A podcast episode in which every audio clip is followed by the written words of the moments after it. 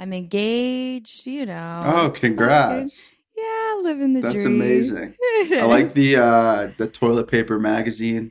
Thank, Um, oh, over there. Thank you. yeah. He got me that as a it was an early birthday present because my birthday is this month and um oh my god I'm excited for this. Hello and welcome to the Karsen Daily Show, the crypto culture talk show that nobody asked for. I'm your host, Karsen Daily. I am here today with Slime Sunday, the digital collage artist calling in from Salem, Massachusetts.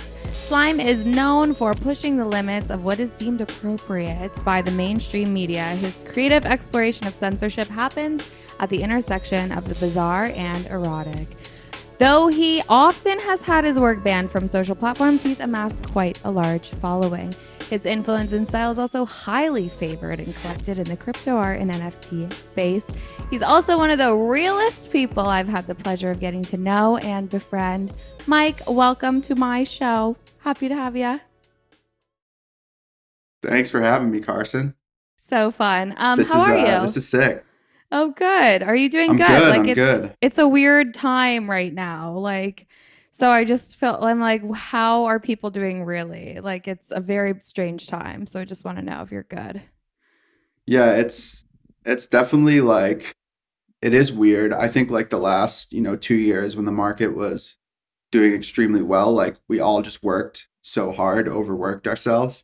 And I think when the bear mar- market hit, it was just like the culmination of everything just like, you know, working super hard, markets down. It's like super depressing time, but you know, like I think a lot of people are starting to get back into the swing of things and like you can see now with like how the markets, you know, there's so many people releasing art and people collecting again. So it feels like an exciting time again in the space, you know. Totally. Yeah. There is definitely some, there's optimism. Like, there's a feeling of optimism. And, like, even in our house, we've been having these, like, kind of discussions, like disagreements. Sometimes, like, it's a really good feeling. Sometimes it's a really bad feeling. It's just like how, like, obviously, you know, I live with an artist and I live, like, both of us have experienced these kind of waves in the market and the highs of JPEG summer and kind of the lows and the burnout and all of that. And, you know, the biggest challenge I think is like motivating and like tr- motivating yourself and trusting yourself to like jump back into it without fear and reservations and hesitations and all of that. So it's a good, I mean, it's they're good problems to have. So Oh, absolutely. yeah, definitely. I want to say so we met for the first time in person at your Phillips Auction House show reception, which we're going to talk about in a little bit. Um, that was in the summer of 2021, right? It's hard to remember. When- Correct. okay. I know but- it really is. it's like all the the time is blended, but we kind of got to become friends. At least like I I thought of us as friends through Clubhouse. Yeah, absolutely. and the Clubhouse era is such a fucking it's such a mind fuck. And I want to ask you because I have tried to explain it and I don't know if I'm very good at it. Like, can you please like let me know from your perspective, like what was happening on Clubhouse? What happened there? What the hell were we doing? How did it happen? Like, just try to explain that that time of our lives to me, please, because I'm still I trying to think wrap it my was head around. like I think everyone was just you know stuck in their homes because of COVID, had nowhere no way to like interact with people and everyone was just like let's just hop on this clubhouse and get drunk together and talk about shit.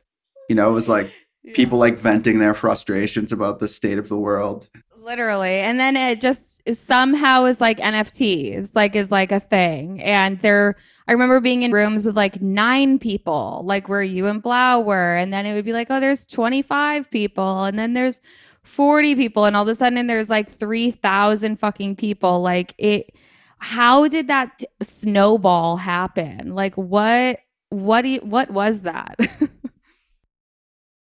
I think it was just like, you know, it was the perfect time for NFTs to become a thing, number one, because, you know, people, everything became digital. You know, we were experiencing the world very digitally. No one was outside, you know, hanging out with people. It was like everyone was kind of just like sucked into their computer. And that time made for like the perfect culmination of NFTs to become popular. And I think once, you know, a lot of artists, especially artists with big names, started getting involved in NFTs, you know, the word just spread about how popular they became and, you know, it just exploded, I guess. And then obviously with people doing that large sale, that kind of, you know, really made the world understand that digital art was a cool thing and you should collect it. 100%.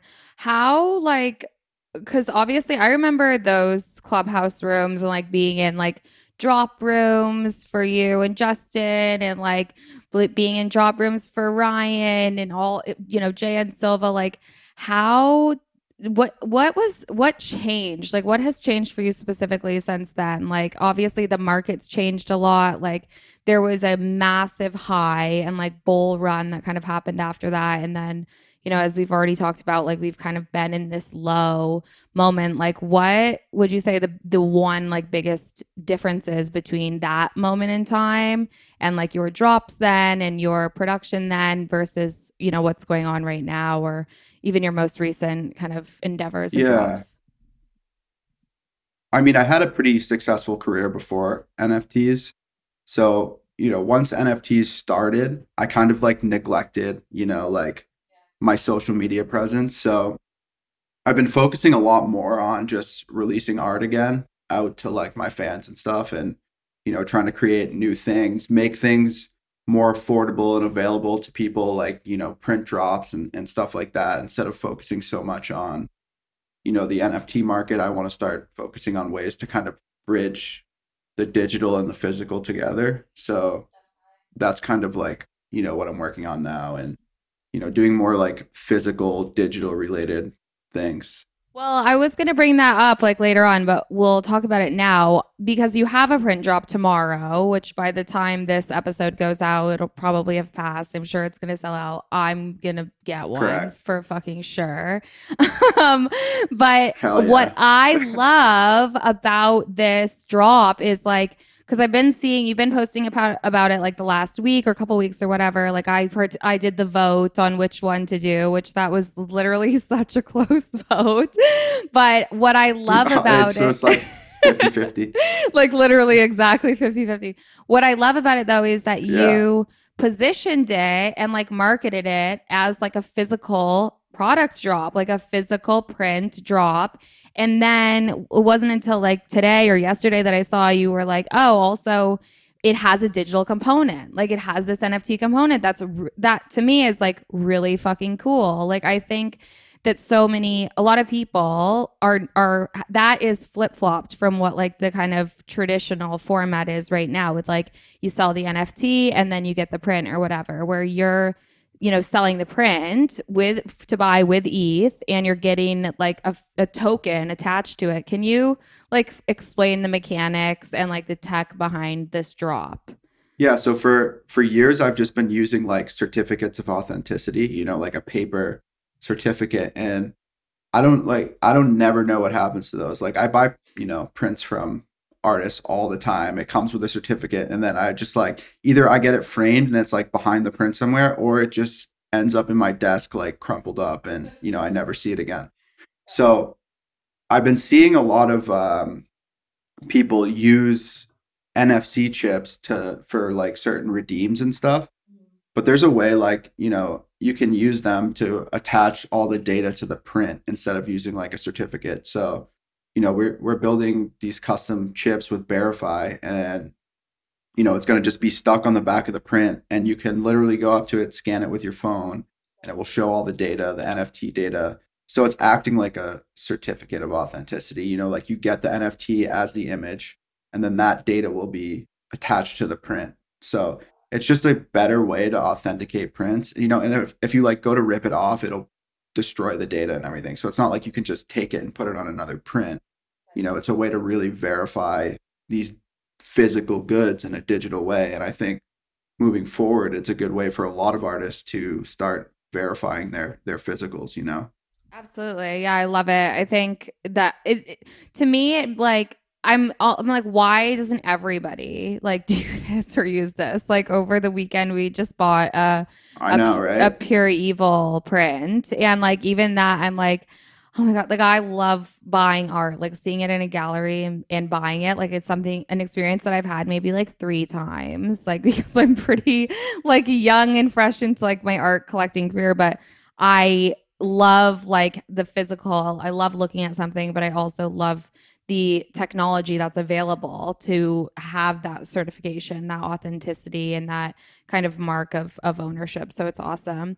Um, what's your? I mean, I so I want to ask this a little bit like off book for me, but I remember meeting one of your collectors like in New York at the F- Phillips party, and he like got into NFTs through you, like followed you on social, like was a fan, was already like collecting your art, I'm pretty sure, and then became onboarded to NFTs. Like, what is the would you say like you have had a lot of success in like onboarding people or uh, your art specifically having a lot of has had a lot of success in in like kind of converting people over to the NFT space? Yeah, I think definitely. I also think like, you know, with the social media presence that I had, that once I started releasing NFTs, it got a lot of other artists involved as well. Um, because cool. you know, I was very early with Justin. Um, and you know, many artists have come up to me and said like, "Yo, you know, like people reach out to me all the time. I won't say specific names, but you know, some you some big guys were want. like that are doing doing very successful now, you know, reached out to me at the time and were like, yo, am I doing this NFT thing right? Like, what am I supposed to do? So, you know, that that's kind of like the word of mouth thing that that happens. And especially when you have another big artist like Beeple drop, you know, people, other artists are like, oh, I can do this too. So, you know, that onboarding of artists was a big part of it. And then when it comes to collectors, definitely, you know, many people have reached out to me and been like, become obsessed with NFTs through seeing what is possible with it. Um, very cool. Love but at the same time, like it's still very difficult to onboard people from you know Web two because there is such a hurdle with such a fucking the way hurdle. things are with the MetaMask setup and everything. Hundred yeah. percent. And it's like if you really want to like, if it, it probably takes like a solid like week to learn how to do everything. And then after that, you know, you still have to learn a bunch of other shit. So it's definitely not easy to like just switch somebody over to to crypto. Hundred percent. Hopefully, this print drop that I'm doing, I got a vape delivery. Is gonna help. Sorry. oh, nice. yeah, I think I think like you know people always ask me to do prints, so I'm hoping that you know because we're selling this in ETH that you know some new people will try to figure it out.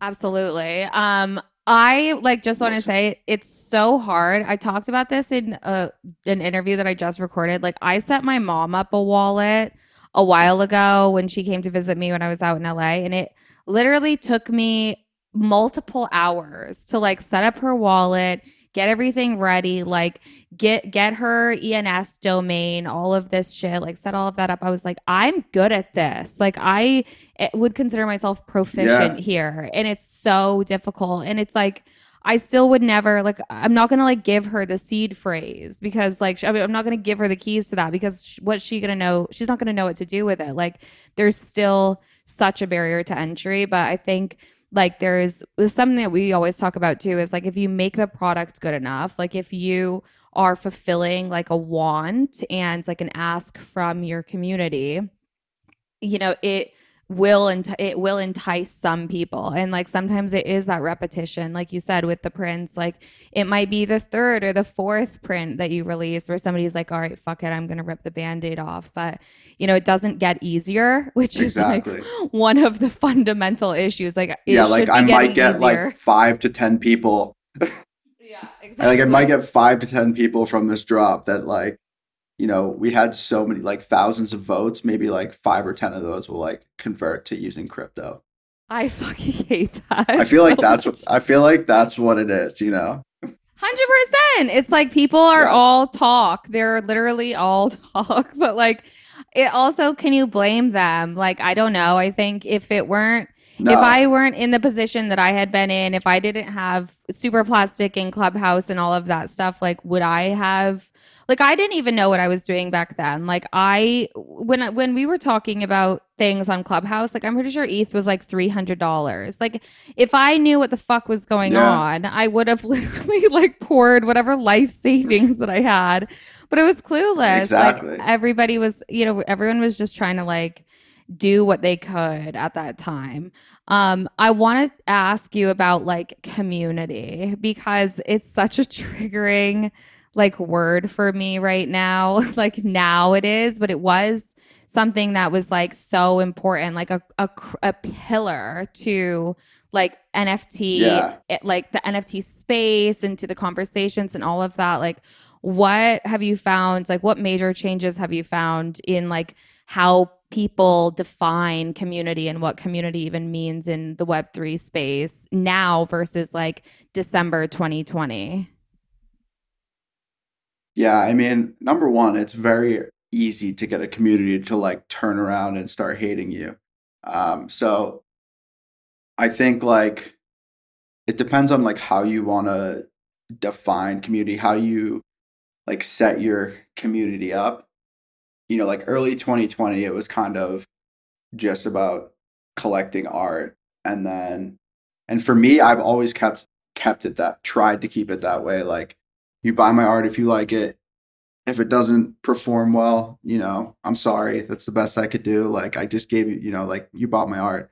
Um but then you know there was a moment where community came about like roadmaps and offering you know telling people what they were going to get if they bought into something you know? And and like making that community jump or switching to that mindset kind of set like started to set up a lot of like backlash from people. And it became very toxic and and negative you know like with just the nft space in general. I think kind of that's what ended up happening. So Yeah. going forward i think you know more artists should try to position it and make it less about the speculative side of art and just like if you like the art buy it type of thing Hundred percent, hundred percent.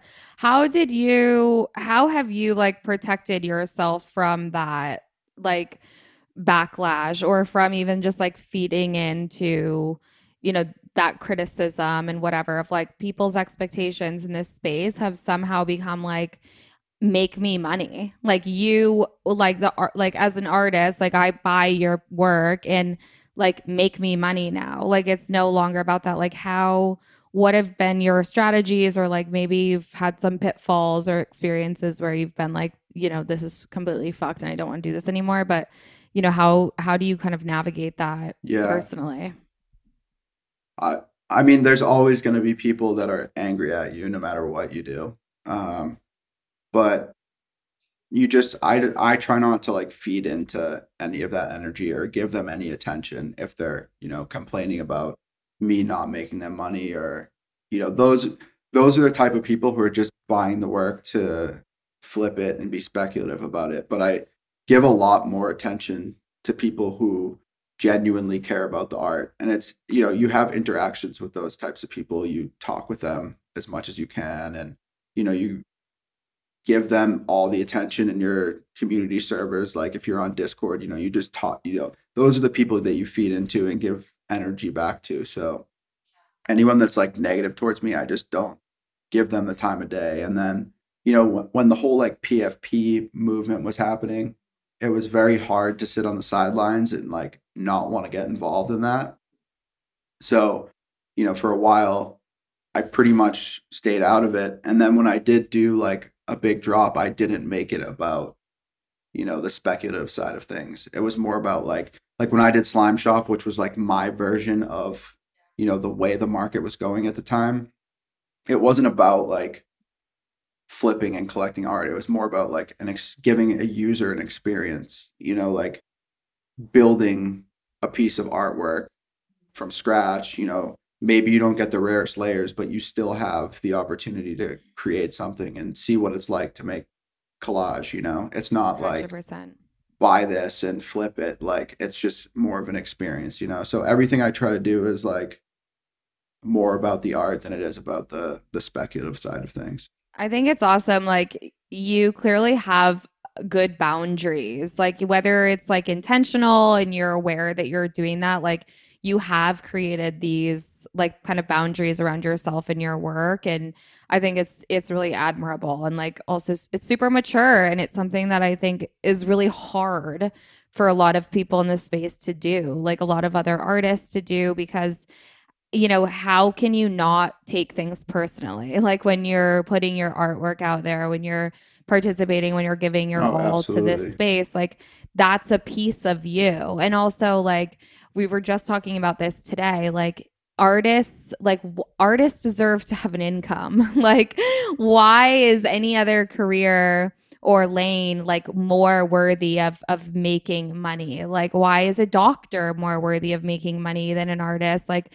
but everything like people in this space are so quick to be like critical about funds. And i think it has a lot to do with like there's some toxicity around it being so public and being on chain and all of that but you know above all i think like artists deserve to make money. And it's like, so what if you're going to yeah. continue to drop art? So what if you're going to have like a new project or whatever, or if you didn't if your last project didn't perform as better as, you know, as well as one before it or something? It's just, yeah. Anyways, thoughts on that, reflections. I mean, like I've definitely been down on myself in the past in situations where things haven't gone to my expectations, you know? And I think that happens all the time. You know, you you have these expectations of how something's going to perform, and maybe it doesn't do as well as you thought you would, or, or you thought it would. But I mean, you just have to kind of like recover from those situations and try to do something better.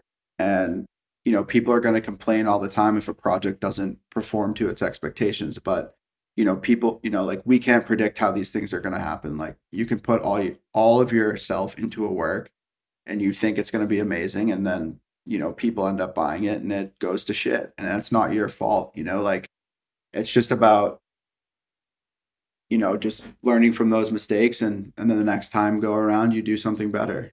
Yeah. that's 100% 100% that's what it's kind of about you know definitely. I also think that like there's the expectation that people are going to even like remember. Like if you made how much you made in your last drop compared to like your next drop or your upcoming drop. Like i think that every every drop, every new piece of art, like every moment, it is a moment in itself. Like it is a new chapter and and there are outside like contexts and and forces that are going to change things, like whether there are collectors active, whether there's liquidity and like the market, like you can't I think it becomes really hard not to attach like your self-worth to like your your the worth of your work. Like it's it's really difficult is yeah. something that like I don't exactly. know what I would be able to do. I don't know if that I'd be able to do it. Like it's really hard.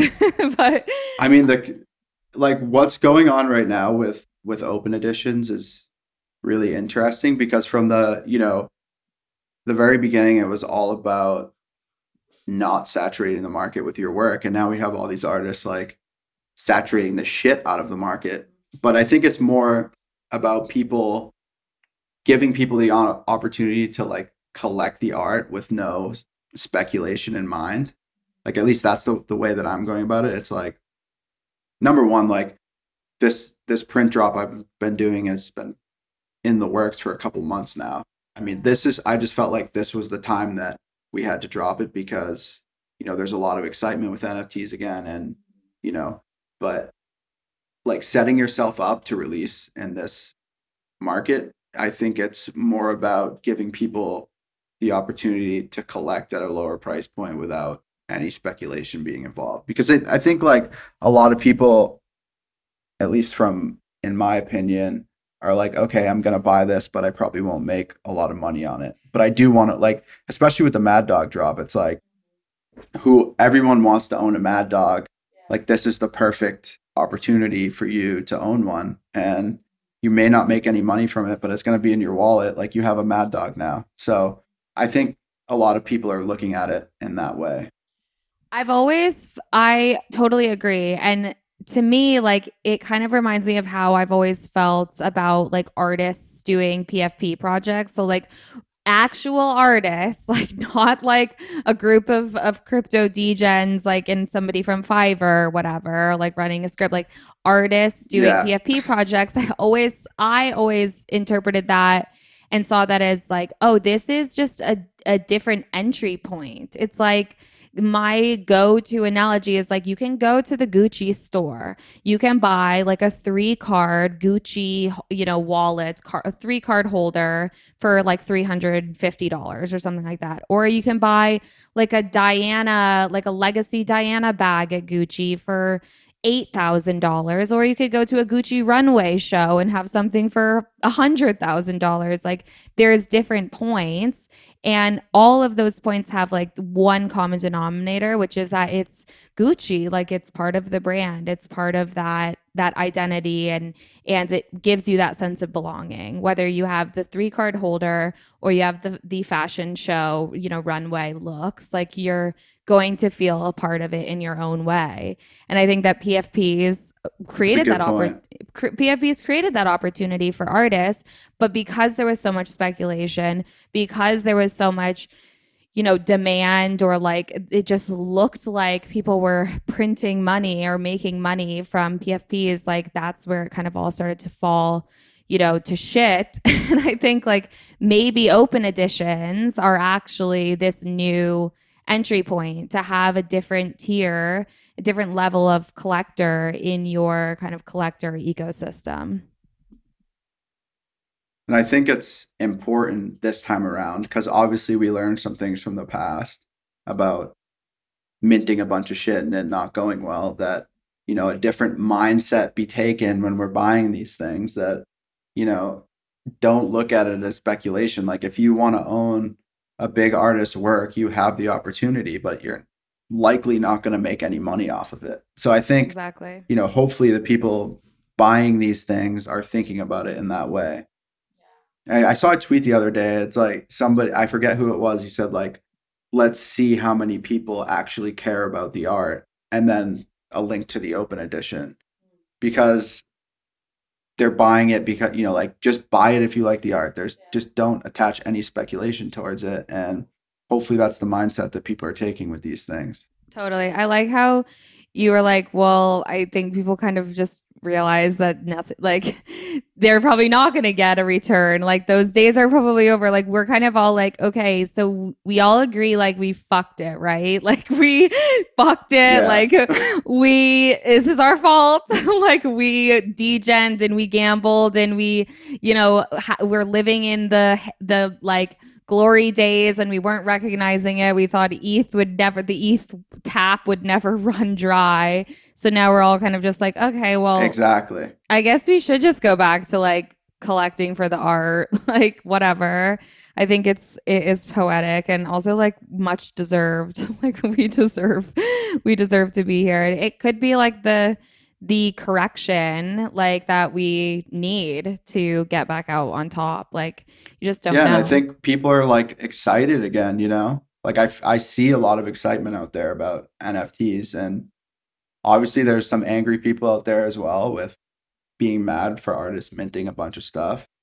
But I mean, I think, you know, the way I'm thinking about it is like I want to get a print into people's hands and I think that's an experience people will enjoy like being able to get a print, hang it up in their house, see it every day, yeah. and own the NFT as well. So that to me is more of like an experience, you know, like attaching the physical to the NFT. Like it's going to end up in your house. So you'll see it every day and hopefully you'll enjoy it. Um, that's the mindset I'm taking here. And, you know, there's some people will always still speculate on the art, but I think a lot of people are going to buy this just for the the experience. Mm-hmm, 100%. People are to be pissed off and critical of like what anybody does, no matter what. Like, everyone again this very thing i came up today in conversation is like everybody is a rug artist. Everybody is a scammer. Like everybody is a cash grabber. Like that's what we do. It's like tag you're it. If you don't get me the return that i expect to change my life i've got one i've got three insults i can throw at you. And it's like like if that's the worst is that the worst that you can do? Like that's the worst they can do. Like it's it really doesn't have to like affect or impact life that much. Like just carry on because it's gonna happen. Like there's always gonna be reply guys. There's always gonna be people in your fucking discord fudding you. Like it just has to get to a point where absolutely. you're like whatever who cares? And just yeah not feeding into the negative energy 100% okay i want to talk about um Revenge of the Nation State because it was so fun and cool. And I told you this in a tweet and I think a DM like it yeah. was the first time in so many months, like more months than I can remember, where I was like, I got the email. We were like, literally, I don't know, was it a Sunday night or something like random like that? It was either Saturday or Sunday. Yeah. It was like nothing's yeah, when people going were around on. chilling at their house. Exactly. I got the email and I was like, oh my God, in 30 minutes, like Slime is going to have a stealth drop it's it was free. How many seconds was it again? It was literally so fast. I oh, think it, was 30 seconds. Yeah, 30, 30, seconds. And I was like, no, it was 30 seconds. 30 seconds. I was like, I got my computer. Like I had to plug it in. I had it open. He was like, make sure you check your, make sure you check all your settings and your blockers and stuff. And I was like, this is amazing. Like this feels fucking fun again. Um, I didn't mint one, but I got one from Mike Grill. Shout out, love him. Um, which was fucking amazing. I want to ask you though, like it didn't, even though it was an awesome experience, like from where I was at, I loved it. It, it didn't come without its challenges, right? Like what happened? Like, can you explain that job? Can you explain what happened? Can you explain what happened with OpenSea? Yeah, because I uh, tried to explain that. Like, I just need to know, like, what the fuck went down. So, so we dropped it we dropped it on Nifty Gateway and at the time the market was, you know, it was still in the shit. So we didn't expect that many people to actually show up. There was I guess there was like 7,000 people all clicking buy at once. So Jesus. the site just couldn't handle it and it and it just crashed in the middle of the sale and yeah, we had a lot of angry people like that didn't end up getting one. People were but, like, "Oh my god, you know, it's boughted." I was like, "Oh my I god, know. here they come!" Like, why aren't you celebrating that? Like, Nifty crashed. Like, remember when Nifty used to crash, and people would be like, "Yeah, exactly, Nifty crashed." Like, what the? we fuck? broke. Yeah, we broke Nifty Gateway. Literally, yeah. literally. That's what happened. Is we broke it again, and you know, but I think the fact that not everybody got one was what made it exciting again. You know, it was like I got one and you didn't, like kind of situation. And that was like kind of where all the excitement was. It was like it was free number one. So if you didn't get one, like uh, you shouldn't be that angry. Like definitely uh, you know, like, fair point. Fucking valid. Very valid. Very valid.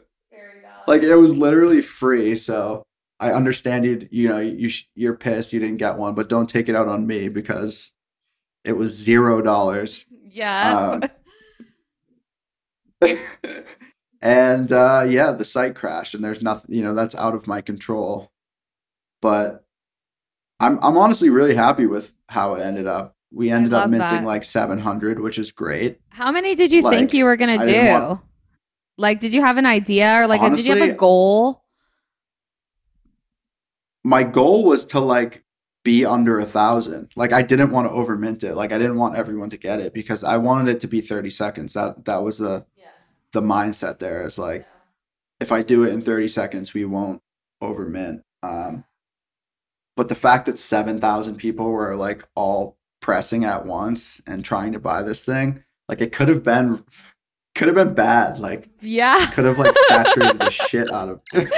yeah, definitely. So honestly, like the site crashing the site crashing was like kind of like in my favor. Yeah. Like it really helped me out. Like we only 700 got minted, so yeah, that's great. Yeah, if it had worked perfectly, it'd be a different situation right now for sure.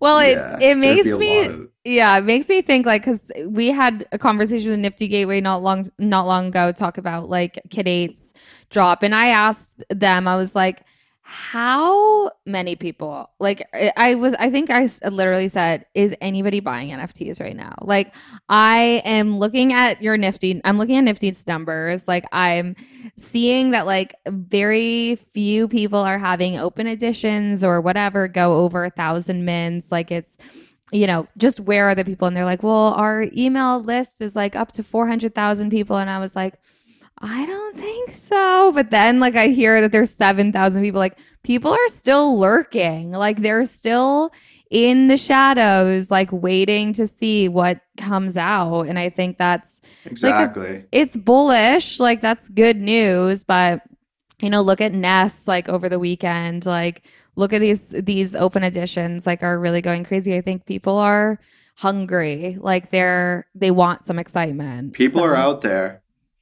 100% I mean, a lot of things have changed. Obvious, obviously, with Nifty Gateway two years ago versus where it is now. But I, I mean, their email list is probably at that point of for you know, like the amount of people that went and collected on Nifty Gateway is massive. It was Nifty Gateway was the pretty much the number one platform for artist drops for a solid two years. But you know, things have changed. The market changed, and Nifty is in a different position now. Um, but yeah, I mean, 400,000 emails, I'm sure. Because when we did that drop, I'm sure they sent it out to everybody, and that's why there was such a big rush Yeah. to get to get the hundred piece. Okay, so what happened um with like your manifold contract and the royalties in OpenSea for that for Revenge of the Nation State? Yeah, that. 'Cause I was still trying to follow- It out, I was trying to follow along with that and I was like, what the fuck is this? Like what is happening here? I still don't. I still honestly don't even. I I don't even know. I, so I have you been I able to get the royalties? You won't at all from the no, I don't think so. What the fuck? No, So I- weird. yeah, I don't know how I don't know how it works. It's just like over my head. That's the thing about crypto is like I'm an artist. I'm not an engineer. Like I don't understand this shit. So I don't know what to do about it. Uh, I've asked people. They're not really sure what to do about it. So you know, I don't think I'll ever get paid out on it. And whatever cost of doing business in the crypto space, right?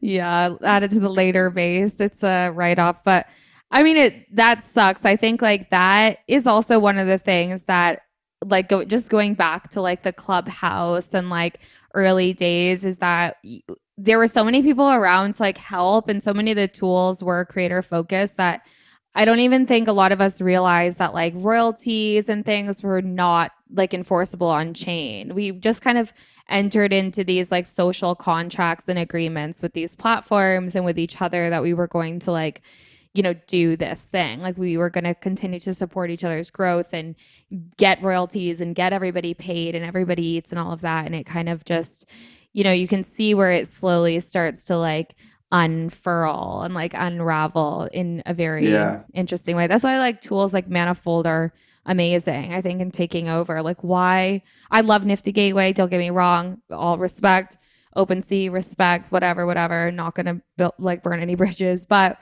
why would you like use these tools besides like the marketing support or whatever when you can use your own tools and you can have real autonomy? Oh, a hundred percent. I mean, like Manifold is changing the game completely. They, they're they, and they're so selfless too. Like with all these drops that they're doing, they're not asking for a percentage, which blows my mind. It's crazy. You know, like you can It's like, literally go and how? do an open edition right now, and Manifold's like, go. Here are the tools. You don't have to pay us anything. We're literally building this shit for you, and you know, like I don't like I haven't seen any other company in the space do that. Like the the way that they're going about everything is like selfless and 100% for artists where most people are fucking predators in this space trying to exploit you know everybody at every single corner you know so i i can't say enough about manifold they are Same. You know, It- they're amazing. They're amazing. It shocks me some like still to this day. Like it's a good shocking, but when I go on Twitter and I see somebody that's like just deployed my first contract with Manifold, like this is amazing. I'm like, how is it just? Like how just? Like how are people still like I would never be releasing, like I would never deploy a contract again through like OpenSea or another platform, like own everything. Like the tools are there. I think, you know, there's just not like the good word needs to keep being spread. Like Manifold is the fucking, what is it that they say now? The meta, the alpha, whatever. Like truly, it's truly it. They always have been, you know, Always. from day one. Always. I mean, I remember, you know, Eric, who Eric and Richard, who basically started Manifold. First NFT was Slime Sunday, of course, um, yeah. and you know, having that having that con- conversation with Eric at the very beginning, you know, I saw his mind start to go and be like, "There's something here in this space," and you know, I think at that point they really just like dove in and start and, and the way that they approached it from the very beginning was all about how can we help artists and they've been fucking amazing since Amazing. Love them. Okay. I want to ask you about something that we DM'd a little bit about, and it was like a conversation between me and Kitty a little bit, but I wanted to see if you like would be open to talking about like the Christie's drop during Art Basel and kind of what like now that you've like it's been a little while and Yeah. you've like processed that, like what what happened there? Like what's the story? Um, I think I, I was kind of having a hard time with the way things were going um, during the drop because, you know, at one point I thought the piece wasn't going to sell. Um, and I was really, really bummed out about it. Like, it was, I think the part of it that was difficult was how long the auction was. It was like seven days or something. So, like, not seeing the work sell for seven days is really painful as an artist. It's like, this is my first Christie's auction. It's not going to my expectations. I don't know. I the, the piece might actually pass at auction. Uh, so it was really like really hard for me to sit through that seven days and just watch no action going on. Um, but in the end, Mysterio, one of my collectors, came through and bought the piece, which was amazing and obviously made me feel a lot better about the situation. But you know, the market was awful at the time. You know, maybe the piece wasn't received as well. Maybe it was, uh, you know, like not the greatest piece I've ever made. and I thought it was fucking something sick, by the way. yeah, it was just a dip. it was awesome. Oh, thank, thank you. Yeah, I, I mean, I don't know what happened. Uh, I'm still, I still think about it and think about how things could have been better. But you know, we we move on from those situations. We learn from them, and next time we do better.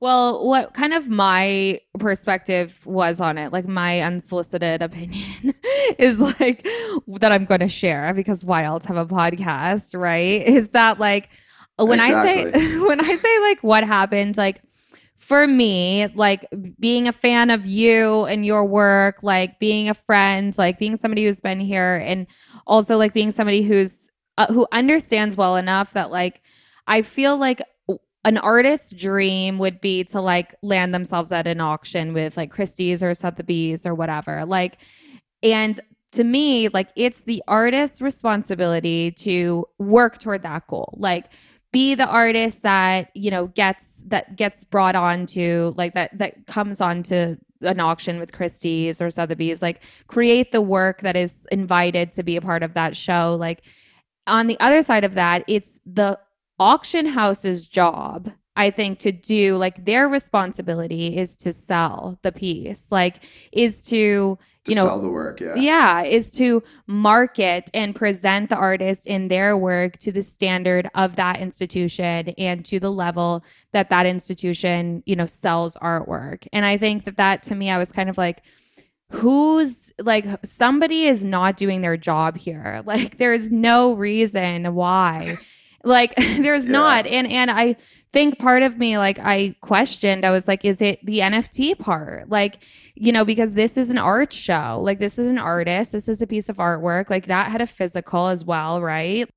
To me, I just it, it was confusing yeah. and hard to watch because I was like, I really feel like, in no disrespect, like I was like, they're dropping the ball. And it felt a little bit like predatory again of like continuing you know try to be all gung-ho involved in nfts and involved in crypto art but are they doing their due diligence to like educate and inform and recruit their giant roster of collectors into like collecting digital art and nfts and i just yeah i just wanted to go in that rant about it. Yeah and i think you know like the for me like when i did the show with phillips it felt a lot more like I was showing off the physical work and that they were very involved in like you know they opened their gallery to me and let me put the work up. And something about that felt amazing. I don't know. I i just really liked that experience with phillips. And you know i'll remember that for for the rest of my life. I don't know what the fuck happened with christie's but um well, obviously i would love awesome. to do something that with them yeah i mean yeah, I mean, I would love to do something with with Christie's again at some point, but you know, maybe in a, a better market condition, and you know, maybe with I don't know.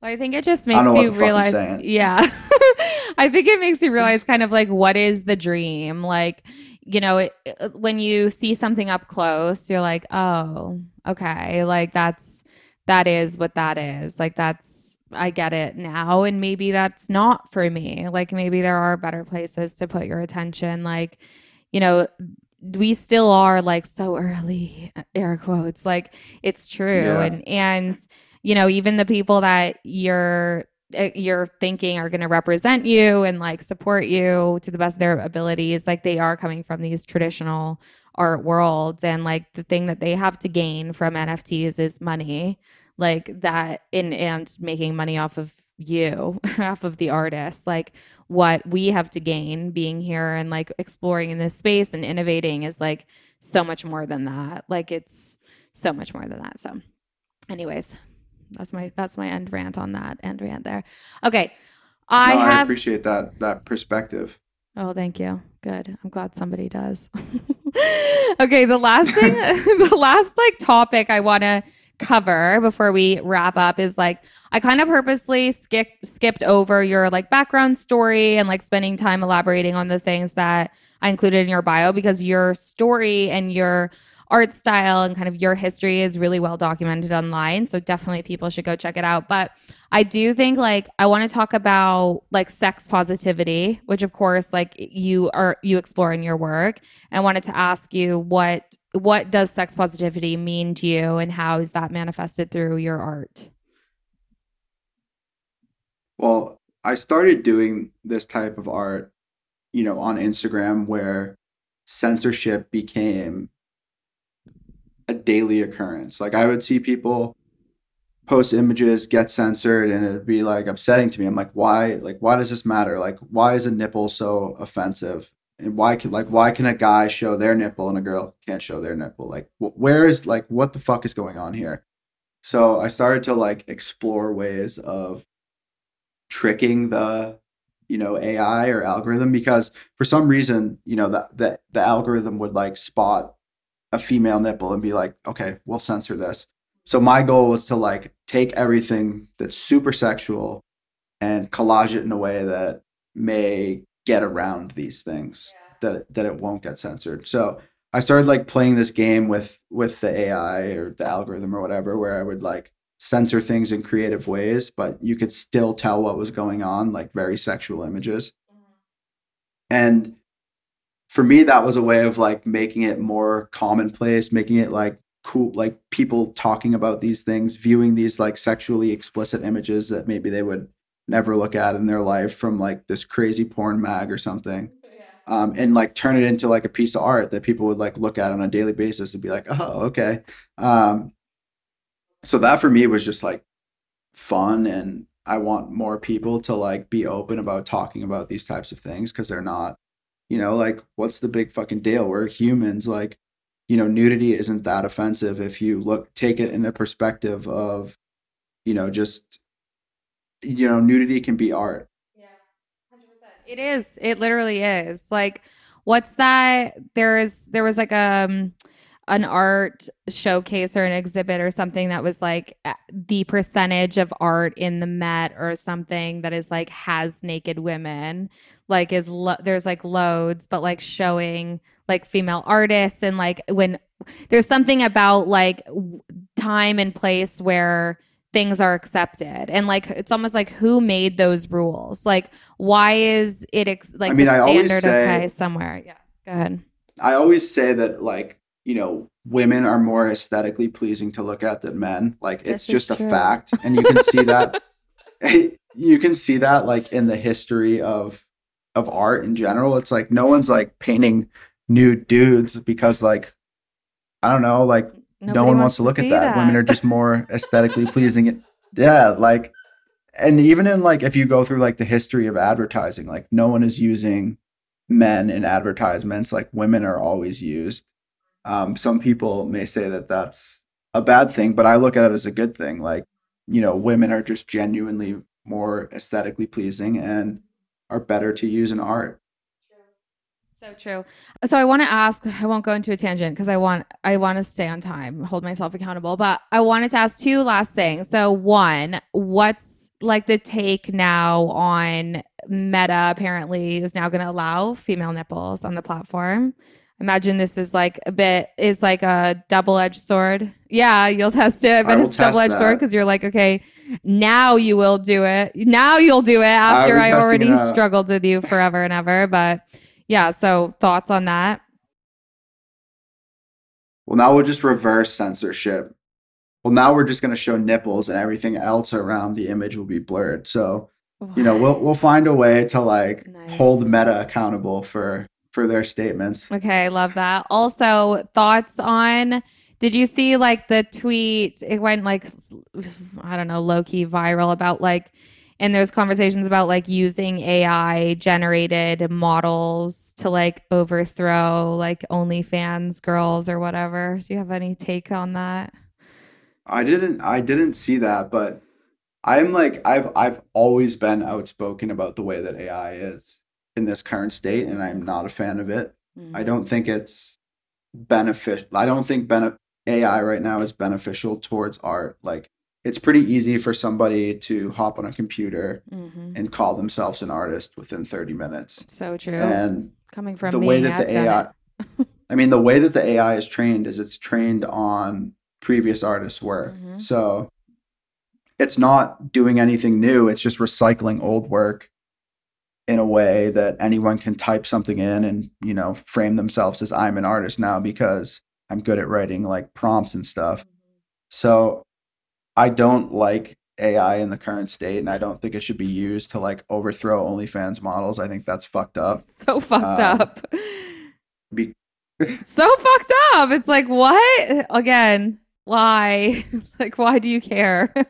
like how women are making money or how people? Yeah, it's money. like yeah, that's fucked up, and I, I'll look into it more. I don't know what exactly is going on, but anytime AI is like overthrowing humans, I don't see it as a good thing. Definitely not. I mean, I don't even think it's like possible. Like there is AI titties will never be real titties. Like just point blank. No, like, never. like never. Like honestly, just that. Just, Have you ever seen AI hands? Yeah, they're horrible.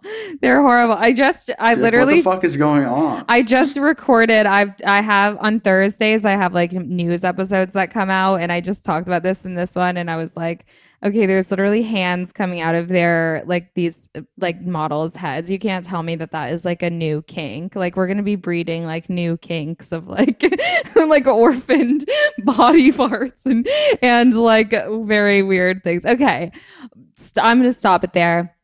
Thank you so much. Um, so last thing, you have a drop tomorrow everybody that hears this probably will miss it. They'll definitely miss it. So sorry. Um, I won't. So people, maybe I'll get an extra one and I'll give it away to somebody who listens to this. But besides the drop uh, tomorrow, oh, yeah. where else, where can people find you? Where can they find your work? Where can they find prints? Where can they find your awesome stuff? Tell them where to keep up with you. I'm going to be a lot more active on Instagram now because you know I'm trying to give back to those people because those are the original people that supported me from day one. So yeah, just follow me on Instagram at Slime Sunday. I'll be testing out Meta's uh, new statement and hold them accountable. I'll be posting Woohoo. mad nipples. So many So, yeah, nipples. follow me there. they like the free the nipple movement is over. Like Slime Sunday is like unleashing the nipple, like just like a pandemic I'm of nipples.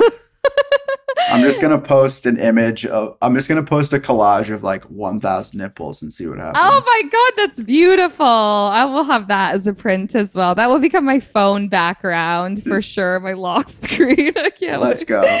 okay, thank you so much. I'm so glad we did this. It's so fun chatting. I think you're a gem. You're so cool, innovative. Quite frankly, even though you're awesome and wildly popular and successful, you're still massively underrated. So everybody should just know that. Like you're an icon. You're the best. Thank you. That's all. I have Thank to you. say. Thank you. Thanks for having me, Karsen. You're welcome. Okay, I'll talk soon. This has been another devastatingly iconic episode of The Karsen Daily Show. Follow me on Twitter and Instagram at Karsen Daily and follow the show's dedicated Instagram at Karsen Daily Show. And follow this podcast channel so you get new episode notifications. Please rate me five stars also so I can brag to my producers. And remember, you can't go a week in crypto without me. The Karsen Daily Show is a Essential Media production, written by me and my better comedic half, James Carr, with music by Woody. See you next Tuesday. Bye.